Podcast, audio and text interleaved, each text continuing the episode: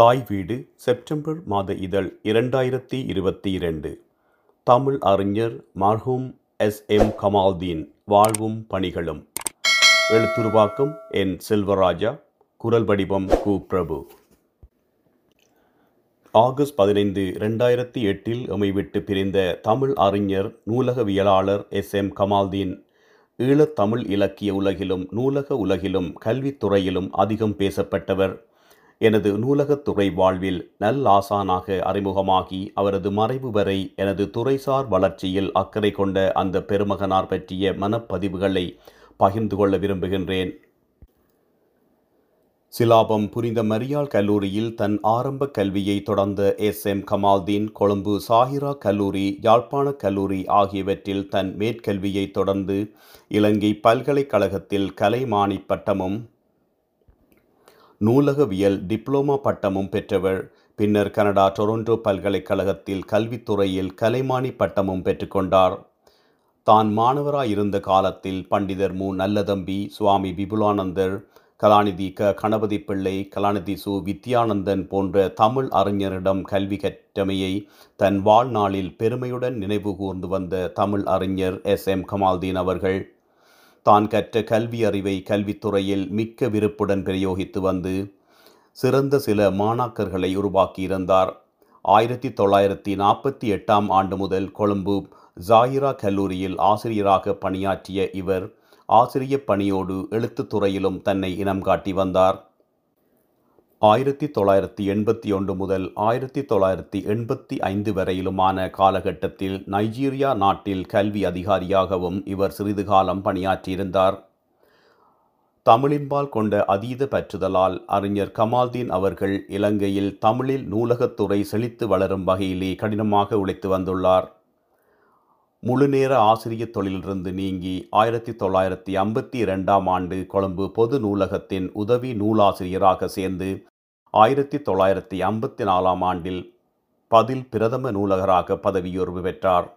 ஆயிரத்தி தொள்ளாயிரத்தி அறுபத்தி ஒன்றில் ஆரம்பிக்கப்பட்ட இலங்கை நூலகவியல் சங்கத்தின் ஆரம்பகால நிர்வாக உறுப்பினராக சேர்ந்து நீண்ட காலம் அதன் பல்வேறு பதவிகளில் இயங்கி செயற்பட்டதுடன் ஆயிரத்தி தொள்ளாயிரத்தி எழுபத்தி ரெண்டு முதல் ஆயிரத்தி தொள்ளாயிரத்தி எண்பத்தி ஒன்று வரை இலங்கை நூலக சங்கத்தின் உதவி பணிப்பாளர் பொறுப்பையும் ஏற்று செயற்பட்டவர்.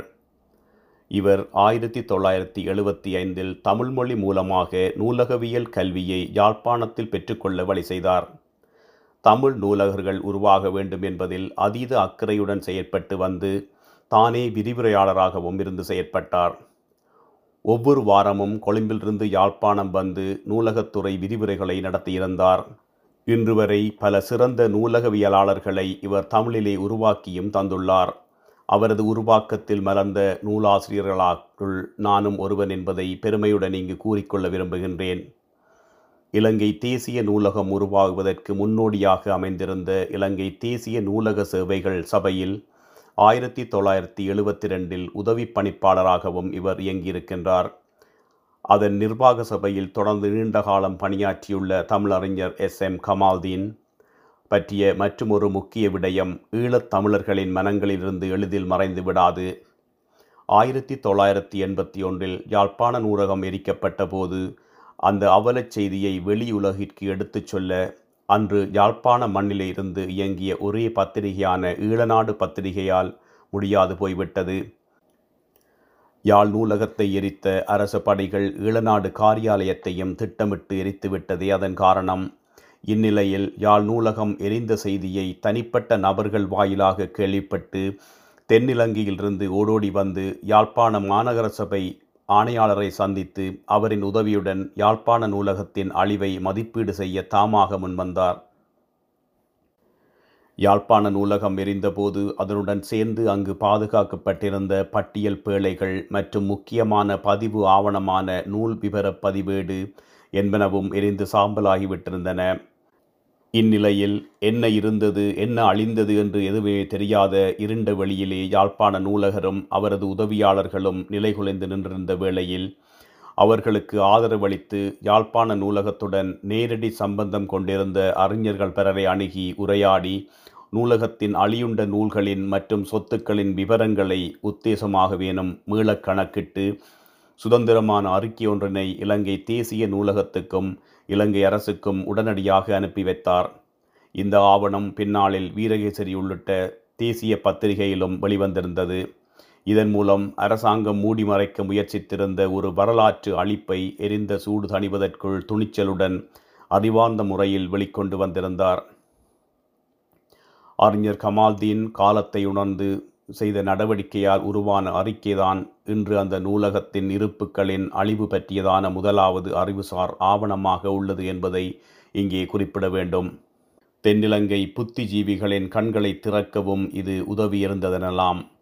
ஜனாப் எஸ். எம். கமால்தீன் அவர்கள் ஏராளமான கட்டுரைகளை இலக்கிய துறையிலும் நூலகவியல் துறையிலும் எழுதி பத்திரிகைகள் வாயிலாக பிரசுரித்திருக்கின்றார். பாடசாலை நூலகர் கைநூல் ஆயிரத்தி தொள்ளாயிரத்தி எழுபத்தி ஐந்தில் என்ற அவரது நூல் தமிழ் பாடசாலைகளில் நூலகங்களை இயக்குபவர்களின் அத்தியாவசிய கைநூலாக இன்றும் இருந்து வருகின்றது. சர்வதேச நூலகச் சங்கத்தின் ஐஎஃப்எல்ஏ வெளியீடான பொது நூலக நியமங்களை ஆயிரத்தி தொள்ளாயிரத்தி தொன்னூற்றி மூன்றில் தமிழாக்கம் செய்து இவர் வெளியிட்டிருந்தார்.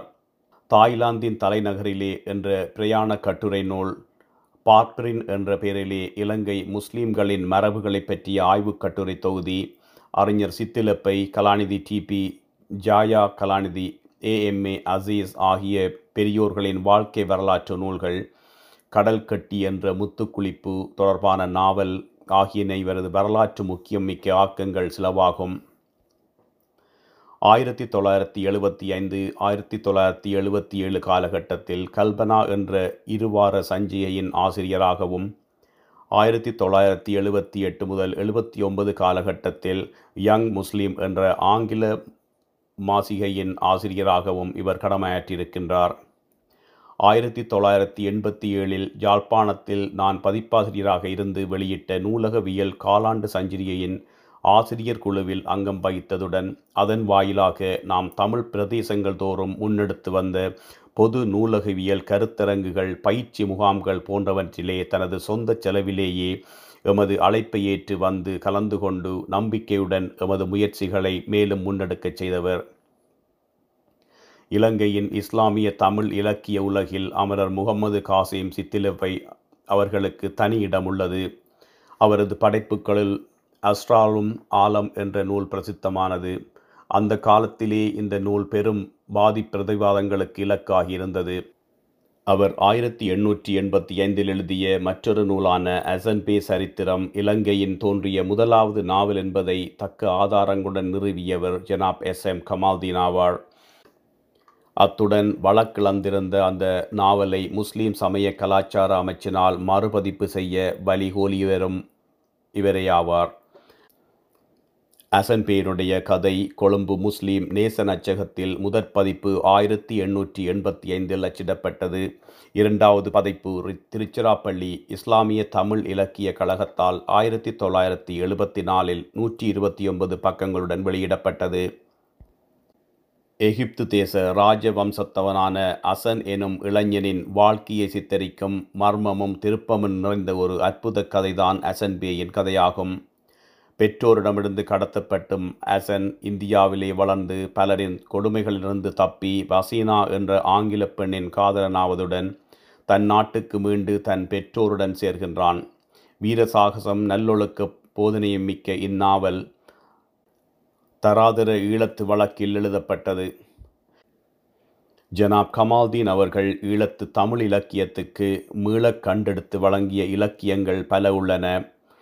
வழக்கற்று போய்விடும் ஆபத்தை எதிர்நோக்கிய அரிய இலக்கியங்களை தேடிப் பிடித்து மீளக் கண்டறியும் போக்கு அவருள் பிரிக்க முடியாதபடி ஊறியுள்ளதென்றே கருதுகின்றேன் அவர் வெளியிட்ட கடல் கட்டி என்ற நாவலும் அவ்வாறு அமைந்ததொன்றே.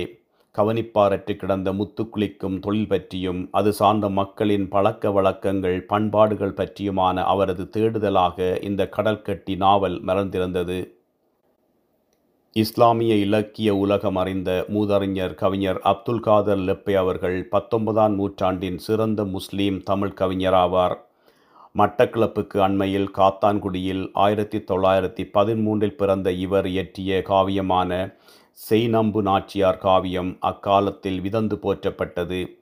இந்நூலையும் கல்ஹின்னை தமிழ் மன்றத்தின் வாயிலாக இவர் நூலுருவிலே கொண்டு வந்திருந்தார்.